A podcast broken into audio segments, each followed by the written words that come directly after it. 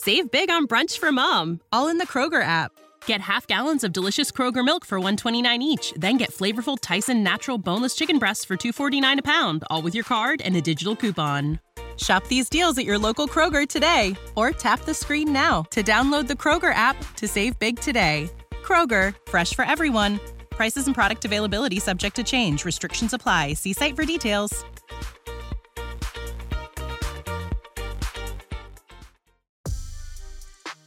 Hello, this is attorney Chris Allen with Shane Smith Law. Today we're going to be talking about what is a search warrant and when is one required.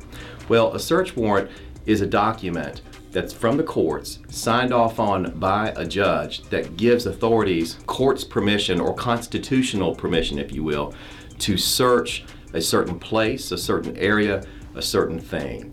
When is it required? Well, the Fourth Amendment of our federal Constitution discusses what's known as unreasonable searches and seizures. And over time, the courts have defined unreasonable as any search that's done without a warrant. Now, when do you need a warrant?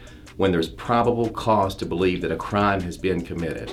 If the authorities or police officers themselves observe that probable cause, a warrant's not required. But if they don't observe that probable cause, they show up or they're in the course of an investigation, then at that point, they'll have to have a search warrant, which is a court document signed off on by a judge that gives them the, the, authority to search whatever they're wanting to search. If you need help with this or anything else, please reach out to us at 980 999 9999. In pain, call Shane.